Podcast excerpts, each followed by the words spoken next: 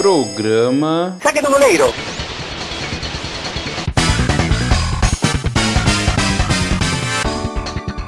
Sim, está começando mais um Saque do Goleiro. E antes de continuar, só um pouquinho. Eu vou ter que tomar uma coisinha hoje, porque Grêmio e Inter venceram. Isso não é comum de acontecer aqui no programa, nem de eu beber, e muito menos de Grêmio e Inter ganharem na mesma rodada. Então hoje, como é um dia especial, eu vou tomar um negocinho. Hoje eu tô tomando aquela cerveja, a Patrocina Nós, sabe o nome? Essa é muito famosa. A gente só tá aquele meme da Turma da Mônica. O que tá acontecendo? Eu não sei. Então, para fazer esse programa comigo, estão aqui os felizes Colorado e Gremista. Vamos começar apresentando o Colorado, o líder do Campeonato Brasileiro, e acho que eu vou ficar falando isso por muito tempo, porque parece que o Inter engrenou e não vai mais sair da primeira colocação. Será que a gente vai sair da seca? Será que não? O que vai acontecer? O Colorado, Héctor Quinhones. Bom dia, boa tarde, boa noite, ouvinte. Boa noite, meus colegas. Queria começar o programa de hoje fazendo uma citação bíblica. De primeira é Kudê, número 17, eu e minha casa serviremos a Thiago Galhardo. E também está aqui ele que não sabe se o Grêmio engrena ou não, se nós vamos subir pelas cabeças, e o Renato tá otimista. O Renato falou que não era para fazer uma tempestade, um copo d'água, que aquilo ali era só, que nem dizia o Lula, era uma marolinha. O Grêmio não tá numa má fase. O gremista Renan Delari. Olá, Marilenes, muito feliz aqui com o meu treinador Alexandre Mendes, que todo mundo sabe que é ele que realmente treina o Grêmio, e ele deu uma chegada aí no elenco aí e falou, ó, vamos jogar aí, gurizada, vocês sabem que a gente tem treinado, e aí deu certo, né, e o Grêmio voltou a vencer, graças ao Alexandre Mendes. Ô Renan, como é que tá o teu primeiro time, no caso, né, que o Grêmio é o segundo, São José? Ah, o São José tá batalhando ali pra entrar na zona de classificação pra Série B. Não jogou neste meio de semana, mas vai chegar lá.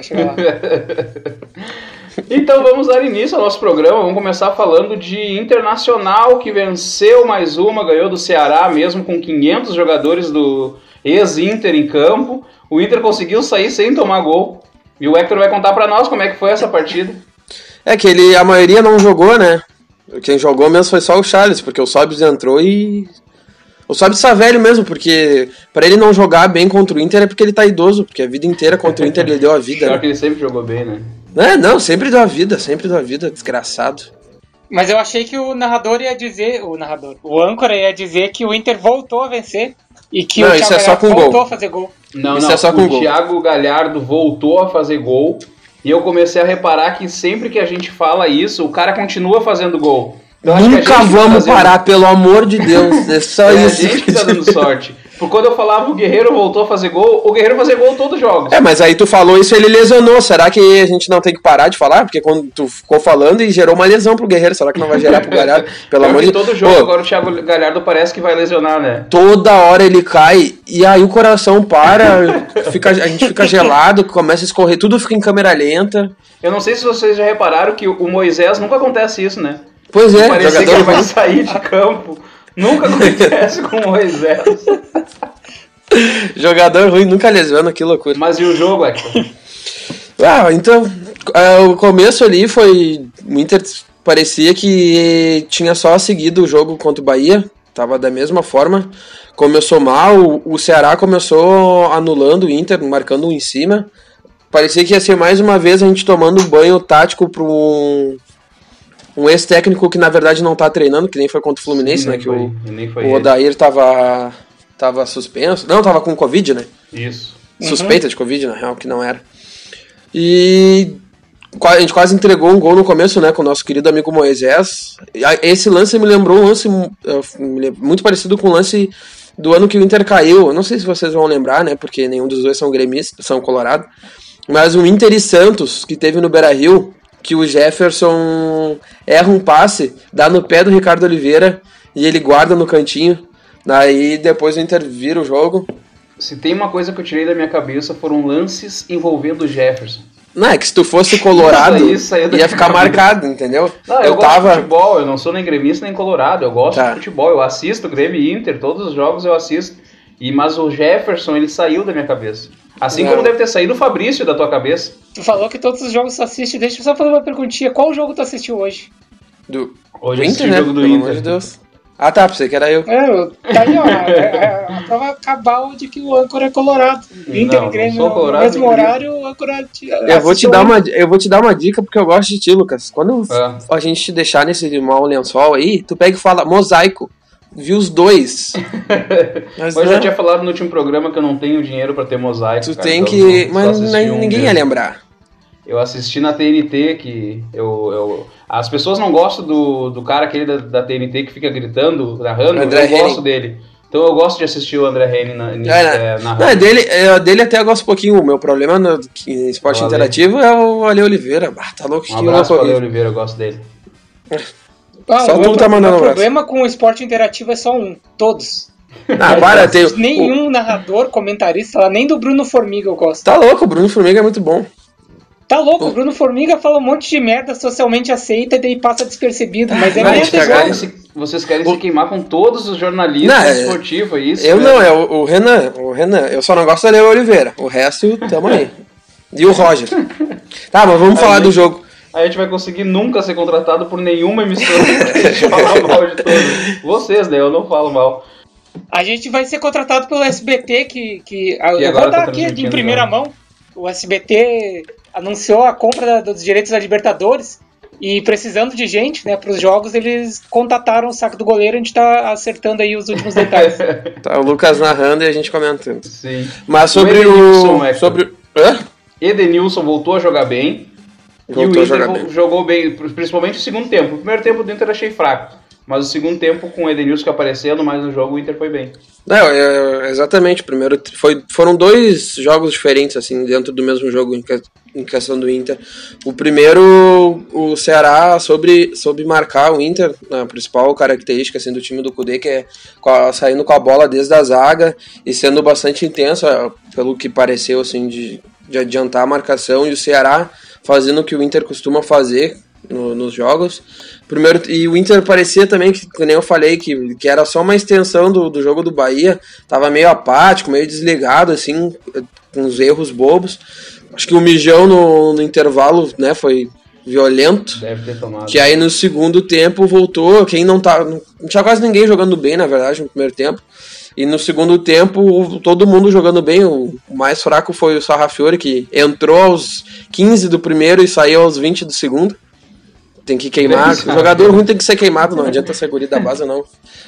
Toda a sorte do mundo pra ele na carreira dele agora, no Coritiba, ou no caralho que for, longe do Inter. Muito ruim. Não, mas ele vai voltar. É empréstimo, se ele saía por empréstimo. Então, em algum momento, esse cara volta. Mas é que assim, ó. E o Grêmio, quando tinha o Bressan saía, mas em algum momento tu sabia que o Bressan ia voltar. Mas me diz uma coisa, quem que o Inter emprestou que voltou e seguiu jogando no Inter nesses últimos anos? Ninguém. Todo mundo que o Inter emprestou, até o Rualano pro próprio Curitiba. Sacha. Não, mas isso o Sacha foi 2013, é muito tempo atrás. Tô falando de agora, recente. Todos os caras que saíram por empréstimo quando voltaram, ou o Inter não renovou, ou quando vendeu, ou não aproveitou, na real. Então, o Rualano era um que a torcida queria que fosse aproveitado e o Inter negociou com o Japão. Então, se seguir a lógica, nunca mais veremos a Sarrafiore fardando com a camisa do Esporte Clube Internacional, o que me deixa muito feliz. Mas aí no segundo tempo o time jogou bem, apertou, contou com alguns erros da zaga do Ceará, principalmente no segundo gol. E, na verdade, a mudança começou na finaleira do primeiro tempo, que foi o primeiro gol do Galhardo, uma jogadaça do Edenilson, dando aquela meia-lua que nem o Paulão deu uma vez, contra o Corinthians, né? Vamos comparar Paulão e Edenilson. Te traz boas lembranças, então. Desse lance, sim, do Paulão, não. Quando o lance é bonito, que nem a bicicleta do Paulão, né? Mas foi só isso. Os únicos dois lances bons do Paulão no Inter. E no segundo tempo. O programa vai aumentando, ó. 3 lances, 4 lances bons. E no segundo tempo, aí foi o Inter que a gente viu nos últimos jogos, sem ser o do Bahia. E apertou, aí conseguiu o erro do Ceará, do zagueiro lá, e mais uma caixa do Galhardo. Ainda depois perdeu mais alguns gols, mas no segundo tempo não sofreu.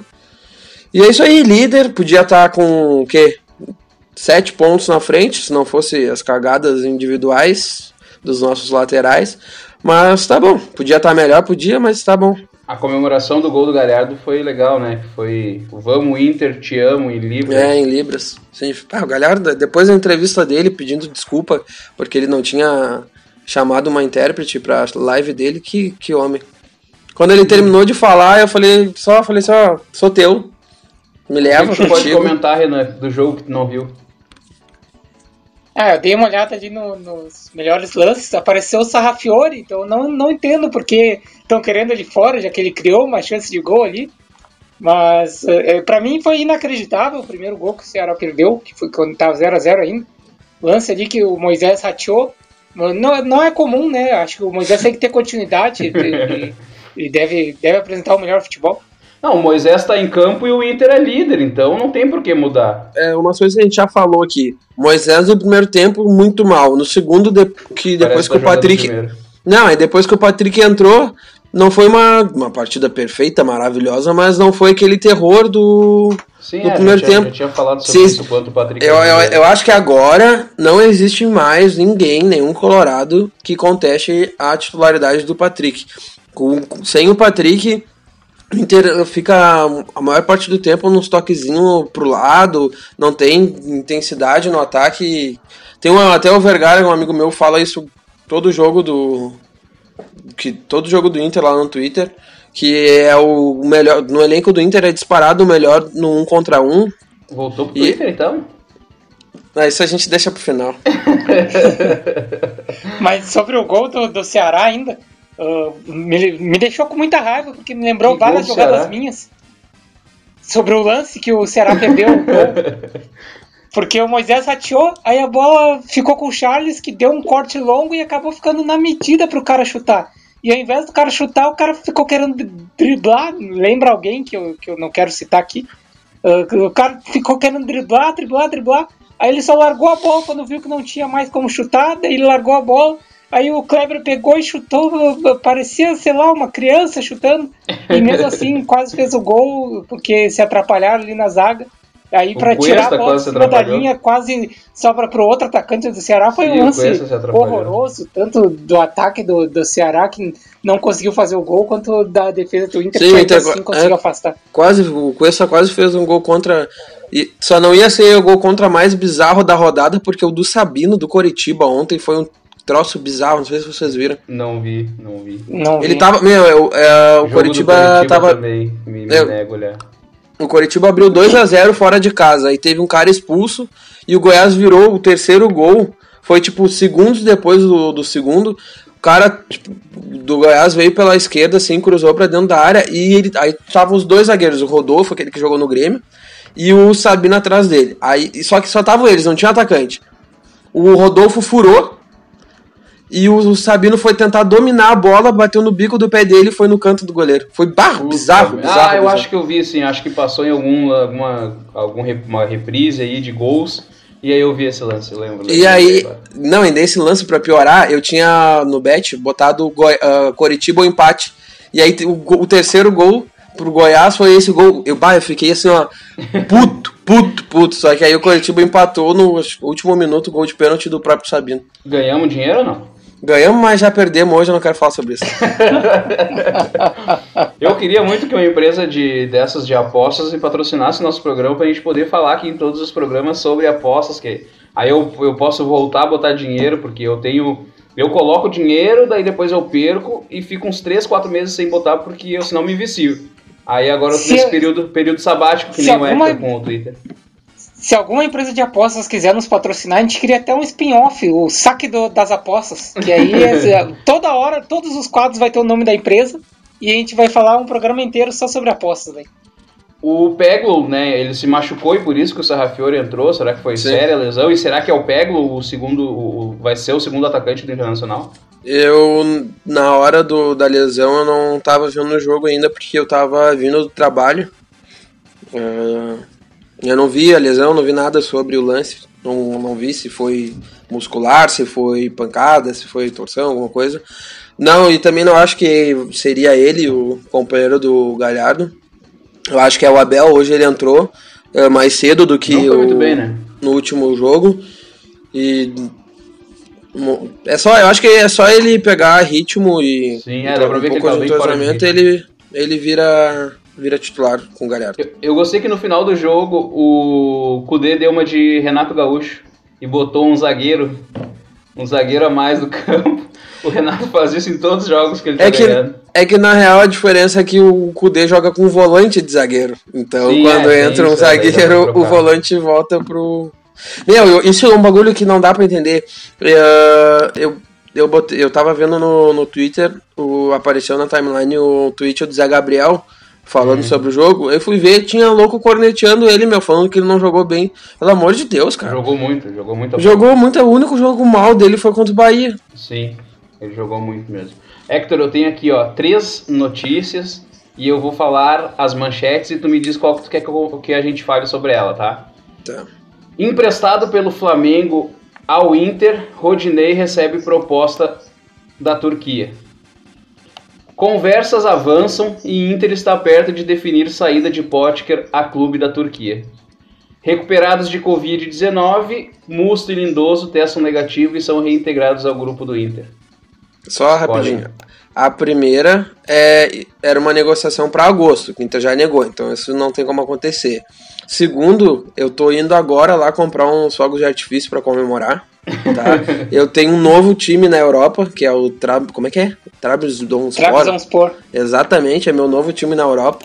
Agora que tá levando. Se bem que não, porque eu vou ter que continuar passando raiva com o Potker, então eu não quero. Eu quero entender o que tá acontecendo com o futebol turco, que tá pensando em levar Rodinei e Potker para lá. Essa do Rodinei eu fiquei de cara, porque o Flamengo aceitou e o Inter não quis vender. Que nem é vender, né, mas... Não quis liberar. Mas aí eu tenho, tomar no cu. Mas aí eu tenho uma colocação. Afora isso, eu tinha uma... Tinha porque vai acabar se o time contratar o Potker. Eu tinha uma simpatia pelo Trabzonspor. Mas eu acredito... Estava pensando aqui agora, acredito que seja uma estratégia deles. Porque eles foram punidos pela FIFA de ficarem 1 ou 2 anos sem poder jogar competições europeias. Por causa de treta com contratação. Então eles vão contratar o Rodinei e o Potker pra FIFA ficar com pena e rever a pena. Porque eles pensam, pior do que não jogar é jogar Champions com o Rodinei e Potker. Então vamos deixar eles jogar aí. Então é tudo estratégico. É que o Rodinei, eu não sei se era esse time. O que especulou que também queria era o Dourado. Que também, se vender pelo que estão falando que é 30 milhões de euros, de 30 milhões de reais... Eu levo no aeroporto. Não é o mesmo time, mas eu não consigo falar o nome desse time. Olha só, tem... Trabzonspor. Não, o do Rodinei. É G-E-N. Aí vem uma C cedilha, L-E-R-B-I-R-L-I-G com um tio em cima do G e... Genserbid. Para, Renato, não sabe falar português, ele sabe falar turco agora. Não dá pra entender esse nome, assim como não dá pra entender como que o Rodinei virou profissional. Na verdade isso aí é pura inveja, porque eu sou culto e manjo aí do futebol europeu e das pronúncias, e aí vocês estão tentando acabar com a minha imagem perante o público. E tá feliz então com a volta do Musto agora? É opção, ainda mais agora na Libertadores, que não tem ninguém pra jogar. Quanto mais gente no elenco, por causa dessa sequência aí, melhor. Nas redes sociais tiveram alguma coisa aí sobre os jogos, Renan? Sim, a gente teve uma enquete no Twitter, @saquegoleiro, perguntando qual seria o resultado do jogo. Vitória do Inter ficou com 55,6%, empate 0% e vitória do Ceará 44,4%. Me surpreendeu até a porcentagem de pessoas apostando no Ceará. Com certeza o Everton deve ter votado. Não me surpreende porque um monte de colorados que eu conheço falaram que era certo que o Inter ia perder, porque o Inter adora perder nesses momentos, assim, que o Inter tá em primeiro, o Ceará tá todo desfalcado e daí o Inter vai lá e perde em casa. Mas isso é 2020, é o 2020 que tá enlouquecido. O fato da gente ter apostado no Ceará como surpresa da competição também deve ter influenciado os nossos ouvintes, né, a acharem que o Ceará poderia aprontar. Eu só não digo assim, 2020 tá enlouquecido, né? A gente falava quando começou a pandemia, falava assim, lá por setembro vai estar tudo normal. Aí setembro é o Inter líder do Brasileiro e a Libertadores no SBT. Eu só não digo que o Inter vai ganhar o Campeonato Brasileiro esse ano, por ser um ano louco, porque na verdade o campeonato vai acabar ano que vem. Então é só por isso. Se acabasse em 2020, o Inter era campeão. Mas como vai acabar em 2021, que em nome de Cristo, em nome de Thiago Galhardo, já vai ter tudo voltado ao normal, aí não vai ser campeão. Só um detalhe aqui para a audiência que não está podendo assistir aqui a gravação, né? Só consegue nos ouvir. Cada vez que o âncora é interrompido, ele toma um gole de cerveja. Ele já tá nessa altura bêbado. Ele já tá com um balde ali do lado já. Só pra deixar exemplificado aí pra audiência. Não, a sorte que da edição eu tiro essas interrupções, Então as pessoas não vão saber quando é que eu tô bebendo. Mas eu já praticamente acabei aqui com a minha lata. Então agora a gente chegou ao nosso momento grande jogada, que é aquele momento que a gente fala dos times do interior ou do futebol feminino, que tem um mandado bem nessa rodada. E o Héctor vai fazer mais uma leitura daquele texto gigante, porque todos os gaúchos foram bem, né, Héctor? É, mais uma gigante jogada no meio de semana, uma imensa grande jogada no futebol gaúcho, e que seja sempre assim, né? No futebol feminino, o Grêmio venceu o Iranduba em casa por 3-1 e chegou ao terceiro lugar na competição. A zagueira Andressa Pereira abriu o placar, a artilheira Karina de pênalti ampliou. O time amazonense diminuiu com Luana, mas Eudmila matou o jogo. Eudmila. Coisa linda. A nota triste dessa partida aí ficou pela lesão da volante Kika, que rompeu o ligamento cruzado do joelho durante a partida. Ela que ano passado jogava no Inter e esse ano foi pro Grêmio. Ela se lesionou jogando futebol com a bola quadrada do Kiko. Desculpa. Ok. Isso aí o Lucas corta, né? Ele já tinha avisado. Mas isso acontece muito, né? No futebol feminino, de sair de um time e ir para jogar no rival. No Inter tem várias Sim. que eram do Grêmio, e no Grêmio tem várias que eram do Inter. Não, teve uma jogadora, só um parênteses aqui, lá do futebol europeu, do campeonato inglês, recém começou e os times começaram a investir forte. E aí tem uma jogadora que estava no Lyon, foi campeã da Champions, agora feminina. Ela foi contratada pelo Manchester City. Mas antes ela passou pelo Everton, pelo Liverpool, ou seja, dois rivais, e antes de ir pro Lyon ela jogava no Manchester United, e agora ela foi pro Manchester City, ou seja, ela jogou em quatro rivais. Ela jogou lá nas cidades inglesas que copiam Porto Alegre, que o time de vermelho é muito maior que o time de azul. Tá, seguindo aí com a regra das fake news aí do programa, a gente atingiu a cota aí. Tá, seguindo, na Série B, o Juventude engatou a segunda vitória consecutiva. Vamos, Juventude! Coitado do nosso amigo Bach, né? Sim, venceu, o Juventude venceu. O Héctor vai falar sobre isso, coitado do Bach. Deve estar triste em casa. Ainda mais vendo que o Caxias não tá ali na Série B, né? O Caxias tá na Série D, eu acho que é Série D, né? Né, Série D acho que nem começou ainda. Mas então, o Juventude venceu em casa de virado Confiança por 3-1. Assisti esse jogo. O time sergipano saiu na frente com um gol de Jefferson Lima. No segundo tempo, Breno e Gustavo Bochecha marcaram pela segunda rodada consecutiva e viraram o jogo. E nos acréscimos, o Renato Cajá fez de pênalti o terceiro. E para terminar, eu acho... O Ipiranga, na Série C, venceu fora de casa, Volta Redonda por 2-1. Fernandinho abriu o placar. Sempre ele que faz gol, sempre o Fernandinho. Já é o vice-artilheiro da Série C. Saulo Mineiro. O artilheiro empatou e Reinaldo fez de pênalti o gol da vitória. Ah, é muita coisa, é bom, a gente gosta de ver os times aqui, mas vamos diminuir um pouco, vamos revezar. Uma vez um ganha, o resto perde. Na outra rodada, e vai revezando, senão tá louco. Ou todos ganham de 1-0, que daí é só um gol que a gente precisa citar. Ué, isso acontece. Ou a gente pode resumir, já que todo mundo ganhou, a gente fala assim, ó, todo mundo ganhou, aí acaba o quadro. E essa então foi a nossa grande jogada. Agora a gente vai falar daquele outro time que só empatava e só perdia e o Renan ficava puto. Vamos falar do Grêmio, que venceu por 2-0 fora de casa o Bahia. Eu não assisti esse jogo porque eu estava assistindo o jogo do Inter e trabalhando também, eu nem consegui assistir direito do Inter. Mas sim, cada um assistiu os jogos dos seus times aqui, né? Eu não tinha como assistir o jogo do Grêmio e do Inter ao mesmo tempo, então eu assisti o do Inter porque tinham mais colorados lá no local que eu estava assistindo do que gremistas. Então vamos lá, Renan, fala pra nós como é que foi o jogo, esse jogo que tu assistiu. Tu deve ter ficado muito feliz porque o Grêmio ganhou. Fiquei feliz pelo Alexandre Mendes demonstrar a evolução aí nos treinamentos da equipe, né? O meu treinador. Eu queria destacar que logo no início do jogo, assim como no jogo do Inter aconteceram coisas, logo no início do jogo o narrador soltou essa: Diego Souza apostando corrida. É igual dizer Renan Delari passando a bola. A gente não vê todo dia, né? E cabe dizer também que os gols do Grêmio foi 2-0, os gols do Grêmio foram um do Alisson e outro do Darlan. Cabe dizer que o Alisson contra o Bahia virou o Pelé, né? Tudo que ele faz dá certo, até quando ele faz errado, e a gente sabe que ele faz frequentemente as coisas erradas, até quando ele faz errado dá certo contra o Bahia. Até finalizou bem essa partida. Sim, os highlights dele no YouTube, aqueles vídeos de empresário, devem ser só de jogo contra o Bahia, que é o jogo que ele mais faz coisa certa. E marcou o primeiro gol numa jogada de lateral, o Bahia conseguiu tomar um gol de lateral, a bola foi pra dentro da área, o Diego Souza escorou, e daí da entrada da área o Alisson pegou bonito de primeira. Tá aí outra coisa também que não se vê todo dia. E além disso, logo depois, na verdade antes do gol, o Grêmio tava tomando uma breve pressão do Bahia, cada bola na área do Grêmio era um griteiro, como sempre, né? Como já faz um bom tempo que bola aérea é um problema no time do Grêmio.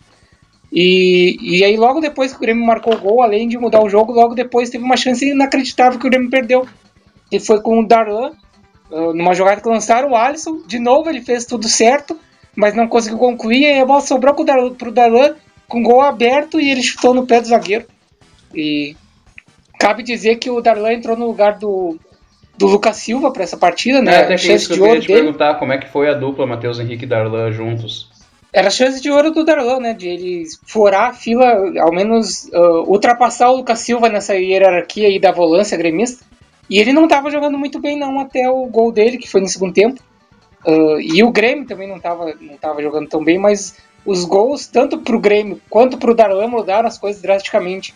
O Darlan, depois que fez o gol, ele adquiriu confiança e começou a jogar melhor, a se apresentar melhor para as jogadas e marcar melhor também. E vai falar alguma coisa? Não, eu ia falar só sobre a jogada ensaiada. Só antes, rapidinho, eu queria só falar uma coisa que é, como a gente já falou no começo lá, que tu trouxe a informação, na verdade, né? Que toda vez que a gente fala, voltou a fazer gol, o cara segue fazendo gol. A gente tem outra coisa aqui nesse programa de superstição, que é assim, quando os representantes de cada time criticam alguém no Twitter do programa, esse cara faz uma jogada maravilhosa. Quem é que foi criticado? Tinha dois caras que estavam sendo muito criticados no Twitter lá, eu vendo, porque um sou eu que tava criticando e o outro era o Renan. Era o Darlan e o Bosquilha. Aí o Darlan fez o gol e o Bosquilha roubou a bola do segundo gol. Então, assim, ó, quer saber, ó, é um recado aqui para os jogadores que a gente sabe que escutam o programa, né? Ambos os times. Sim. Quer jogar bem, faça alguma coisa para ser criticado no saco do goleiro. Aliás, isso aconteceu não só com o Darlan, com o Alisson. Teve uma jogada só que ele fez mal na partida toda. A ensaiada. E que ele foi Alisson. Duas. E aí eu critiquei ele no Twitter, e aí logo depois ele fez o gol. E o Darlan, durante o primeiro tempo eu falei que era um péssimo dia pra ser fã do Darlan. E aí depois, no segundo tempo, ele foi e fez o gol.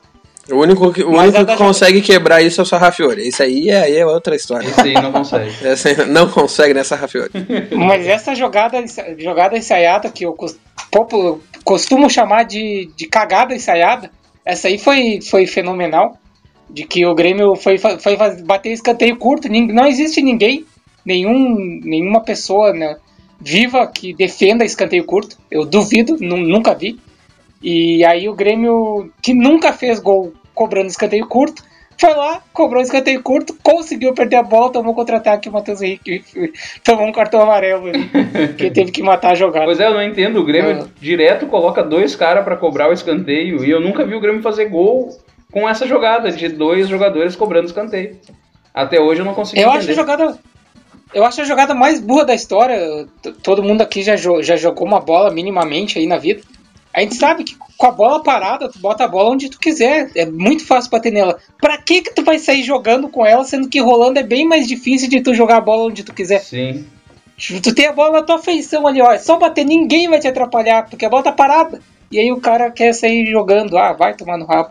o técnico aquele que tu gosta muito, que já treinou o Barcelona, agora treina o Manchester City, ele defende que a bola, o escanteio... Careca, né?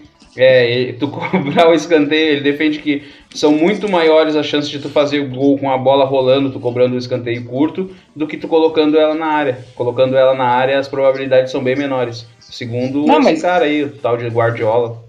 Justifica ainda mais eu ser contra, porque se o Careca defendeu isso, eu sou obrigado a defender o contrário. Ô Renan, eu tenho três jogadores, duas perguntas pra te fazer. Eu quero saber como que foi o Luiz Fernando. O Luiz Fernando finalmente mostrou a que veio, se veio a alguma coisa, porque ele entrou muito bem no jogo, ele entrou quando o Grêmio estava com um a menos, e fez uma jogada individual, onde ele arrancou... O Grêmio ficou com um a menos? Sim, o Grêmio jogou 14 minutos com um a menos, o Matheus Henrique foi expulso, levou o segundo amarelo, não sabia. Numa jogada juvenil, ele fez uma falta totalmente desnecessária no meio do campo e acabou expulso. Para completar com a grande fase que ele vive, né? Acabou sendo expulso. Aí o Luiz Fernando entrou no lugar do Diego Souza, pegou uma bola no meio campo, arrancou sozinho, driblando na velocidade, e chutou, o goleiro do Bahia pegou, e depois teve uma outra jogada que o Grêmio criou, que ele teve duas chances, uma o goleiro pegou de novo, e a outra foi para fora, passou rente assim ao gol.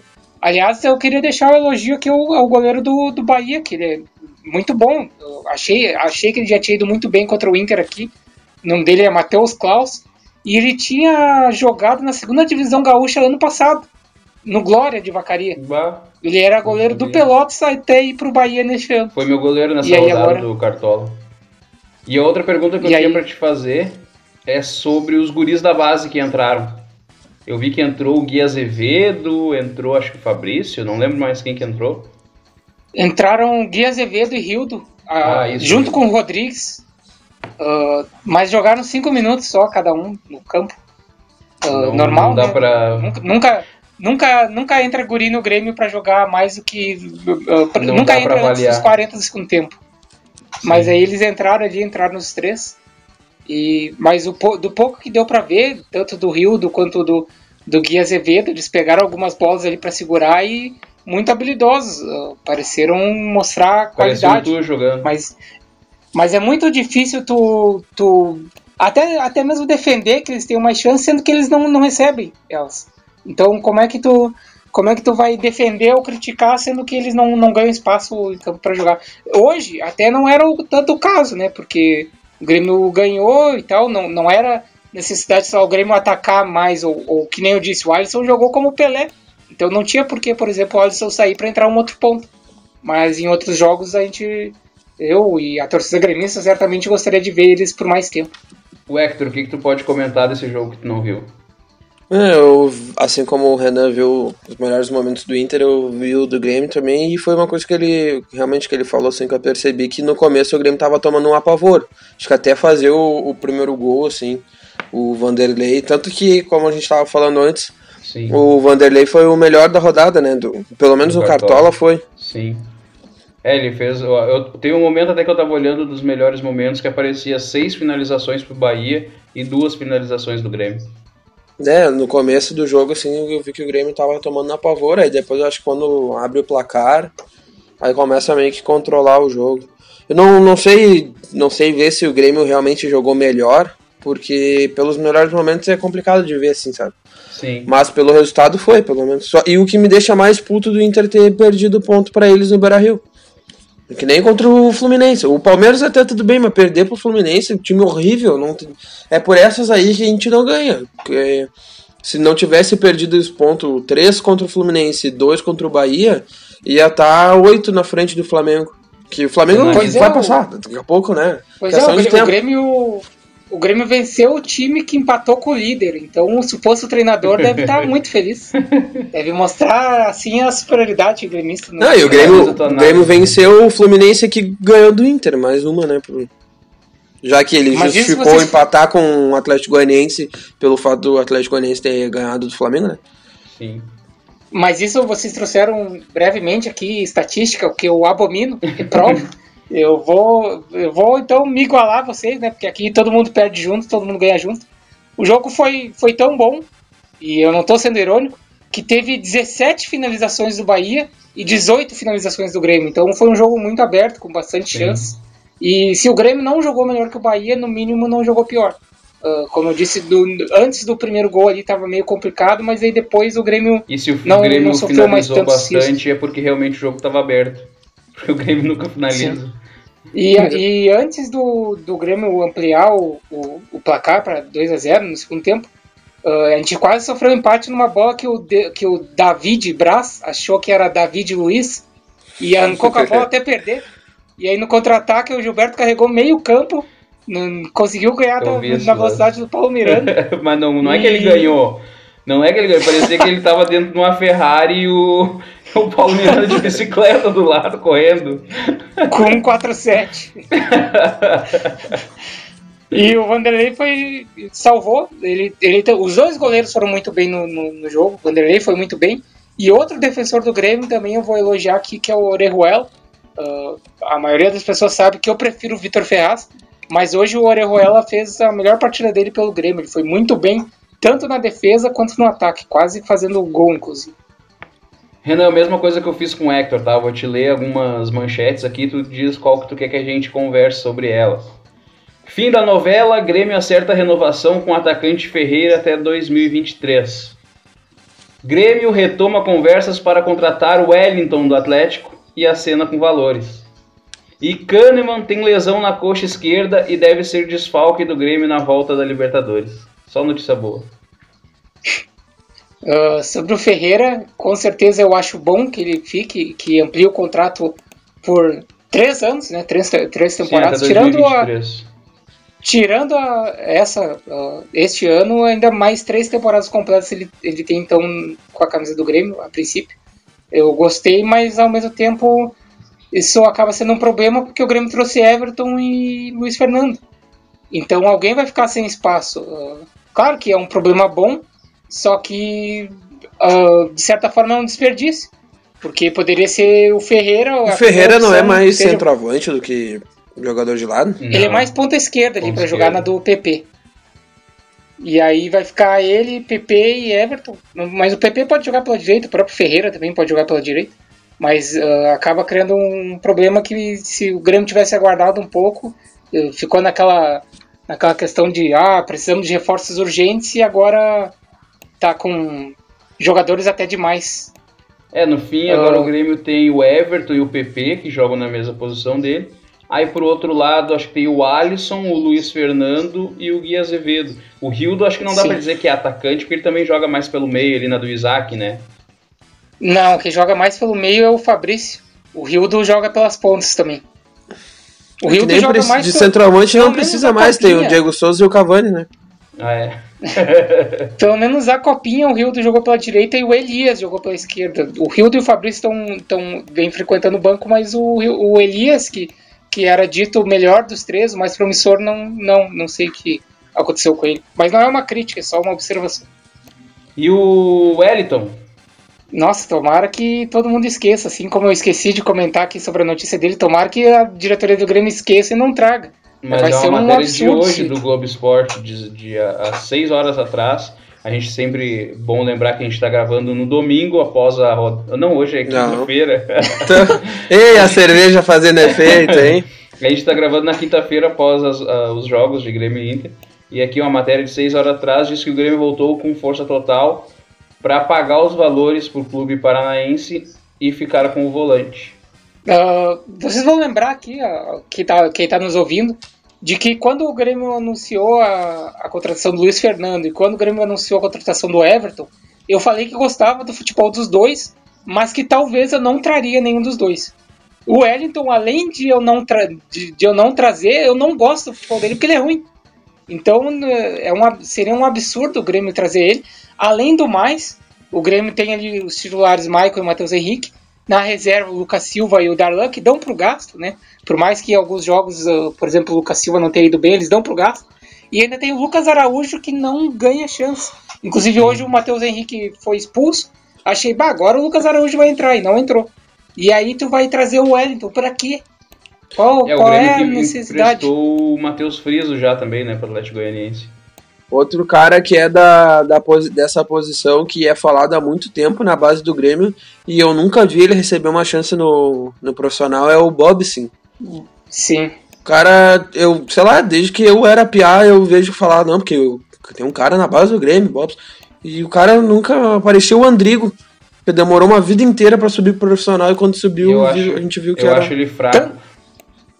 Tanto o Bobsin quanto o terceiro dos irmãos Biteco, que é o mais novo, também joga na base do Grêmio, também sempre foi falado muito bem, mas pra mim eles vão virar tipo um Misael, que era volante do Grêmio também, alguns vão lembrar. Na base todo mundo elogiava, jogava nas seleções de base e não mal ganhou chance no Grêmio e saiu. A maioria dos caras que estouram de base, principalmente aqui em Inter e Grêmio, é os caras que nunca eram falados, né? Os que estavam mais hypados, tipo... O Nonato, eu vi num Grenal da base, ele jogando, esse cara logo vai subir pro time principal do Inter, porque ele dominava o meio campo. Foi um Grenal que o Internacional venceu o Grêmio, e o Nonato tipo, não tinha, ele dominava o meio campo. E tinha aquele outro guri que era do Inter também, que subiu pro principal e logo o Inter acho que já vendeu, já emprestou, Zé Aldo era o... Acho que é Zé Aldo, né, o nome do armador. Que também diziam que era bom, mas não vingou. Ah, o Inter não quis comprar ele. Mas que nem da Copinha também, que jogaram bem do Inter, que é essa última que foi Grenal na final. O Matheus Monteiro e o Cezinha não... Jogaram bem a Copinha e não tiveram chance no profissional.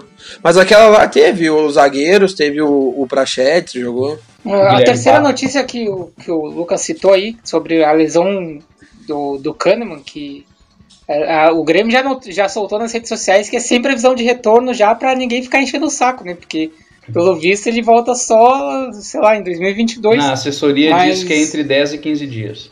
Ah, mas a gente sabe como é o departamento médico do Grêmio, né? E antes, quando a gente tava falando da grande jogada, que eu falei da Kika ter se lesionado, eu fiquei um pouco mais tranquilo ao saber hoje de que o departamento médico do futebol feminino do Grêmio é diferente. Então, talvez esse seja competente, ao contrário do masculino. Sim, elas vão pro Conceição, ali no Hospital Conceição, e são tratadas pelos médicos dali. Porque se é do Grêmio, não tem como se recuperar, tem que ir pro um hospital e se recupera lá. Nas redes sociais ainda teve alguma coisa sobre o jogo do Grêmio? Teve sim. A gente teve uma enquete também no Twitter, @saquegoleiro, pra saber o que o pessoal achava que ia dar no jogo do Grêmio. 4 votos foram na vitória do Bahia, 2 votos no empate e 2 votos na vitória do Grêmio. Então teve metade das pessoas apostando na vitória do Bahia, mas esqueceram que o Alisson estava em campo, né? Então o Bahia vê o Alisson já tira o time, já porque sabe que vai perder. E agora a gente tem o nosso momento Mal Tiro, que é onde a gente fala dos resultados que foram ruins para os times do futebol gaúcho e do futebol feminino. O Renan vai falar pra gente o que rolou de ruim. Hoje quase deu para falar, todos estão na grande jogada, mas um time está no Mal Tiro, e esse time é o time das gurias coloradas, que tomou 4-0 do Corinthians em casa e perderam a invencibilidade no Brasileirão. O Inter era o único time invicto após 7 rodadas. Os gols da partida foram marcados por Ingrid, te amo amor, e Zanotti, Adriana e Gabi Portillo. Não adianta falar te amo, amor, porque tua mulher não ouve nosso programa, Renan. Não, eu queria dizer que assim, ó, ele falou por Ingrid, como eu fiz no programa passado, Renan, e fui humilhado. Não, tá, então você só... É porque como eu citei um nome atrás do outro, eu não cabia dizer pela ou pelas, então eu falei por. Mas era a mesma coisa no outro chinelo. Então agora a gente vai fazer a projeção da próxima rodada. O Grêmio joga contra o Fortaleza aqui em Porto Alegre, e o Internacional vai jogar contra o Goiás lá em Goiás. Nos nossos últimos palpites aqui, o Renan não acertou nenhum jogo, o Héctor acertou, o Inter ganhou de 2-0, o Héctor colocou que o Inter ganharia de 2-0. Não, tu errou. Peraí. Uau, eu botei Ceará. O contrário, botou 2-0 pro Ceará, então quem chegou perto fui eu, que botei 3-0. E do jogo do Grêmio, fui eu que coloquei 2-2 nos 2 jogos, sendo que foi 2-0, só errei os gols dos adversários. Eu cheguei mais perto que tu, acertei o placar, só errei pra quem que ia. Tá, vamos fazer a projeção então dos próximos jogos, então. Vamos lá, Renan, começa por ti aí. Quanto que vai dar Grêmio e Fortaleza? Não, o Grêmio de Alexandre Mendes embalou agora, né? Acho que vai vencer o Fortaleza ali por 1-0, na humildade. E o Inter visitando o Goiás. O Inter tem um problema de que o Rafael Vaz foi expulso, então ele não vai poder jogar. Isso vai prejudicar o Inter. Mas acho que o Inter ganha também. Acho que vai ser 2-1. 2-1 Inter. 2-1. Qual é o teu palpite, Hector? Grêmio e Fortaleza, 2-0 Fortaleza, 2 do Paulão. Não, mentira. Um do Paulão e um do Wellington Silva, porque o Wellington Silva ama fazer gol no Grêmio. Ah, é, vai ter gol. E o do Inter, eu vou perdoar o Renan, porque ele não conhece a história do Inter. O Rafael Vaz não jogar não é uma boa, no caso, porque todo mundo sabe que o Inter ama tomar gol para jogador ruim. Ainda mais zagueiro que bate falta. Ano passado, o Inter foi jogar lá, tava ganhando o jogo com um a mais e tomou uma virada com um golaço de falta do Rafael Vaz. Então, graças a Deus, ele não vai jogar. Só que tem o ainda só que segue sendo o Sport Clube Internacional. Não, e tem jogando, o outro, exatamente, jogando fora de casa contra o Goiás, o Inter nunca ganha lá, contra o Rafael Moura e possivelmente com um time totalmente desfigurado porque tem Libertadores, então 3-0 Goiás. Esse Hector vacinado aí é muito bom. É o adepto da antizica. 3-0 fora os ameaças do Rafael Moura. Eu acho que Grêmio e Fortaleza vai dar 1-1. O Grêmio vai voltar. Ninguém tá crendo no Grêmio de Alexandre Mendes. E Inter e Goiás eu acho que vai dar 3-1 pro Internacional. Porque o ambos marcam, tá sempre presente aí. Vamos ver se na próxima rodada a gente vai melhor, se alguém acerta o placar exato. Acho que o Inter toma, inclusive, não só vou acertar o placar, como vou acertar o gol do Goiás, que vai ser do Queco Vilhal. Então agora a gente vai falar sobre a nossa Liga do Cartola lá. Agora! Fala, Renan! O Hector tá feliz que ele tá bem de novo, foi o primeiro colocado nessa rodada. Eu tô só o Galhardo do Guerreiro voltando a fazer gol, eu voltei aí bem na rodada no Cartola. Tem as parciais aí, Renan? Tem alguma coisa que dê pra ver? O mercado. Vai, tá Renan, fechado. Fala. Sim, mas antes acaba a chamadinha. Fala, Renan, fala. Claro, nosso merchan. Você que joga cartola aí e tá nos ouvindo, tá faltando o que pra entrar na Liga Saca do Goleiro? Vale ressaltar que mesmo que você entre agora, sua pontuação das rodadas anteriores vai contar. Então você não será prejudicado por entrar com a competição em andamento. Por enquanto, nessa rodada a gente vai fazer diferente. A gente não vai falar do líder, porque isso aí é fácil, né? Sempre falar dos primeiros colocados. A gente vai ali pular direto ali pro segundo, terceiro, quarto e quinto colocados. Não vamos falar do líder. Já que ele não quer falar, eu falo. O líder é Hector Quione, vocês conhecem? 578 pontos, 45 na frente do segundo colocado. Um abraço. Só pra avisar que o pai tá 1 e eu tô chegando. Inclusive, o segundo colocado foi o âncora. O time... Peraí que tá carregando a internet aqui, tá meio ruim. Mestre Miyagi, eu fiz 98 pontos, se eu não me engano. 98,67. Thiago Galhardo, capitão. Eu só esqueci de botar o Marinho. Se eu tivesse colocado o Marinho, meus três atacantes teriam feito gol, porque eu botei o... Eu botei o Marinho, que fez 2, eu botei o Gabigol, que fez gol. Eu botei o Felipe Luiz, e o Felipe Luiz fez gol. O Saravia fez 10 pontos. O Edenilson eu botei e deu assistência. O meu pior foi o Patrick, com 1,90. Ninguém negativou. Tá. Mas vamos continuar aqui, ó. Em primeiro, então, tá o Hector, que é participante do programa. Em segundo, tá o Lucas, que é participante do programa. Em terceiro, tá o Super Brasil, o time do Saco do Goleiro. E em quarto lugar, adivinha quem é pra fechar o quarteto? Não sou eu, é a Márcia Fena. Tu parou de jogar, né? Eu já falei, eu te avisava já na rodada passada que quem tá escalando é um bote. Eu não gosto de cartão. Deixa eu contar uma pra vocês então. Hoje a minha irmã entrou no quarto. Agora, durante o jogo, ela reclamando que tinha esquecido de escalar. E ela falou, aí ela falou: mas o Renan parou de jogar porque ele tá indo mal toda rodada. Isso aí é fake news, eu duvido. Eu juro. Ela perguntou na real assim, será que o Renan também não esqueceu? Porque ele tá trimal nessa rodada. Eu falei, mano, o Renan vai mal em todas. Será que não ficou o time anterior dela? Ela não foi bem? Quando veio, ela pontuou bem com o time anterior da rodada passada. Não, é que o Galhardo, ela tinha o Galhardo. Só que o capitão dela era o capitão dela era o Diego Souza.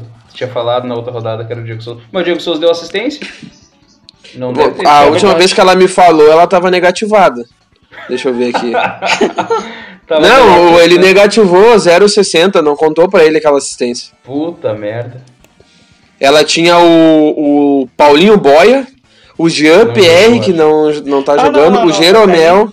Mas aí também faltou uma assessoria aí pra ela. Fala pra ela aí voltar a escutar o saco do goleiro, porque ela deveria saber, já que um cara com esse apelido aí não dá certo no futebol. O Paulinho Boia entrou no meu time na rodada passada também. Agora eu me sinto mais constrangido, porque é pra esses dois que eu tô perdendo. Agora eu tô me sentindo... Agora que tu comentou sobre o Luciano, a maior falácia do esporte gaúcho, o Renato Gaúcho que recupera jogadores, com o Marinho e o Luciano jogando pra caralho. É verdade. É. Mas também eles têm... eu acho que eles foram bem por causa da importância dele pra esses times, né? O Marinho tem a sua importância pro Santos, ele não tinha tanta importância assim no Grêmio. E o Luciano também, tem a importância de um time que não faz gol. E tem ainda um baita de um treinador lá que só elogia os jogadores e ajuda os jogadores a ficarem motivados dentro de campo. Essa rodada teve muita coisa incrível acontecendo. O gol contra do Sabino, o Diniz metendo o pau no Luciano durante o jogo, a torcida do Corinthians chamando o Luan de cuzão.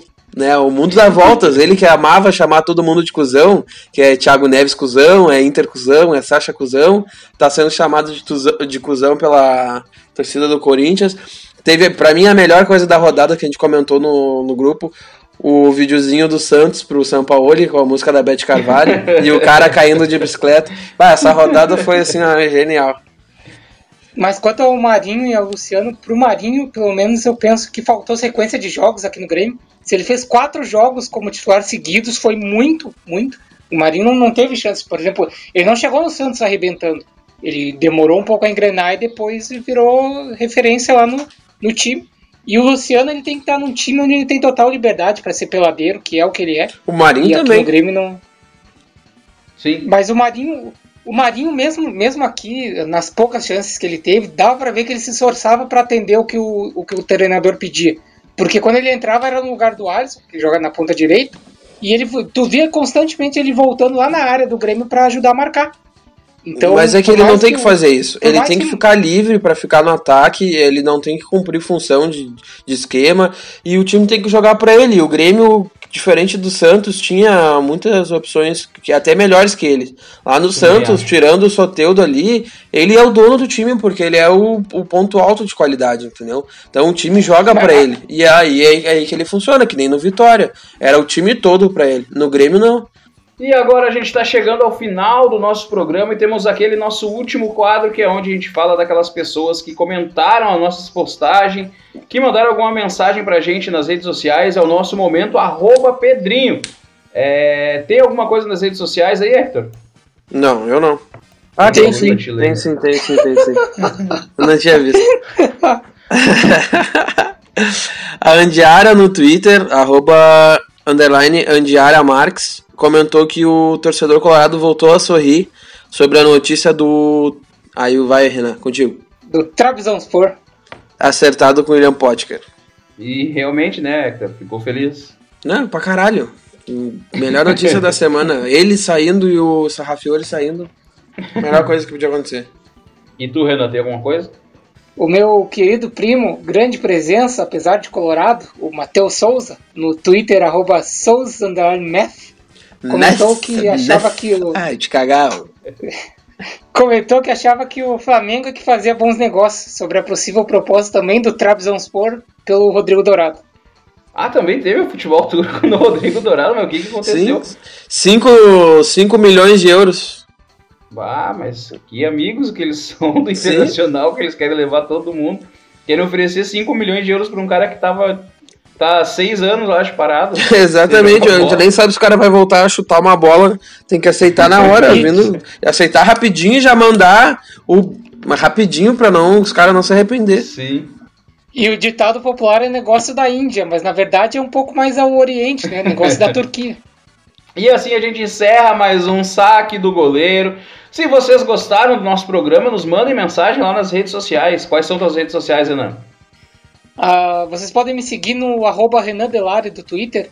E hoje, especialmente, eu gostaria de divulgar aqui o site Jogando Com Elas. Eu passei a escrever sobre futebol feminino e lá cobre diversos campeonatos. Campeonato brasileiro, os campeonatos europeus principais, inglesa, francesa, alemão, espanhol. Então é um excelente site aí para você que curte e quer apoiar o futebol feminino, pode acessar lá o Jogando Com Elas.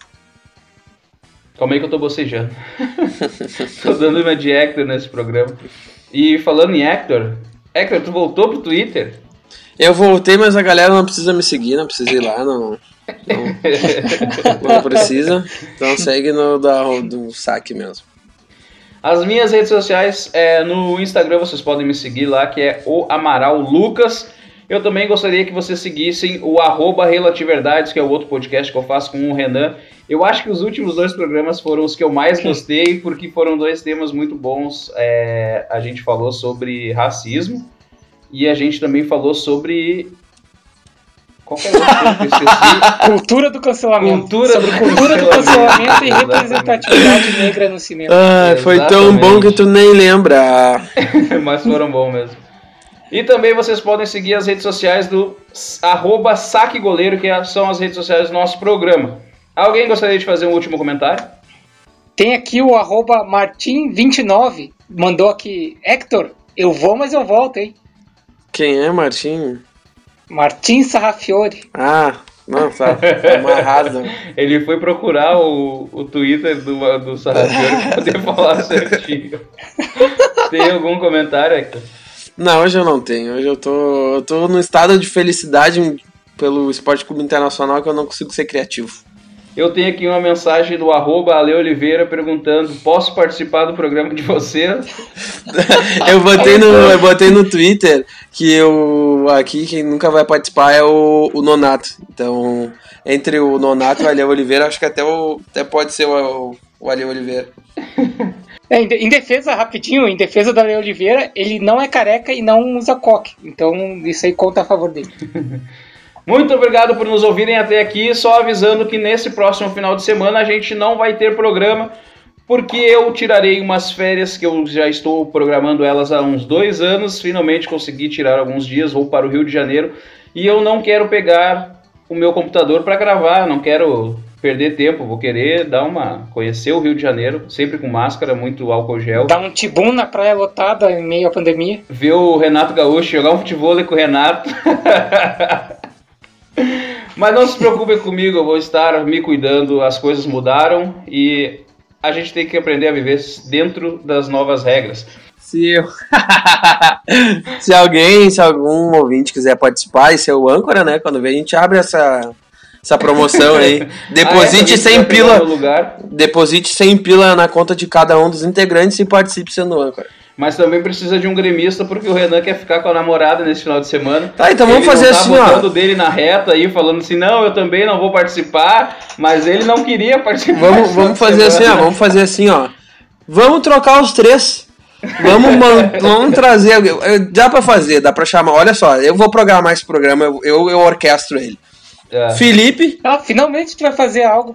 Exatamente. Felipe, representante gremista, o Vinícius... Colorado, e bota o Bach apresentar. Não, Luciano Coimbra. Me substituindo só se for Luciano Coimbra. Não, pode ser, mas é que o... Então eu gostaria de anunciar que eu não vou fazer parte desse próximo e nem de nenhum mais. Não, mas é justamente eles vão vir, porque aí a gente tira umas férias, nós 3, ninguém participa. Eu voto nisso, botar, gravar...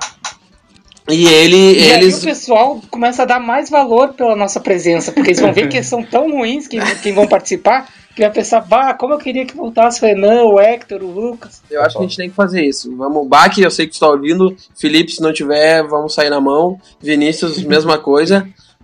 É com vocês, domingo é com vocês, tá?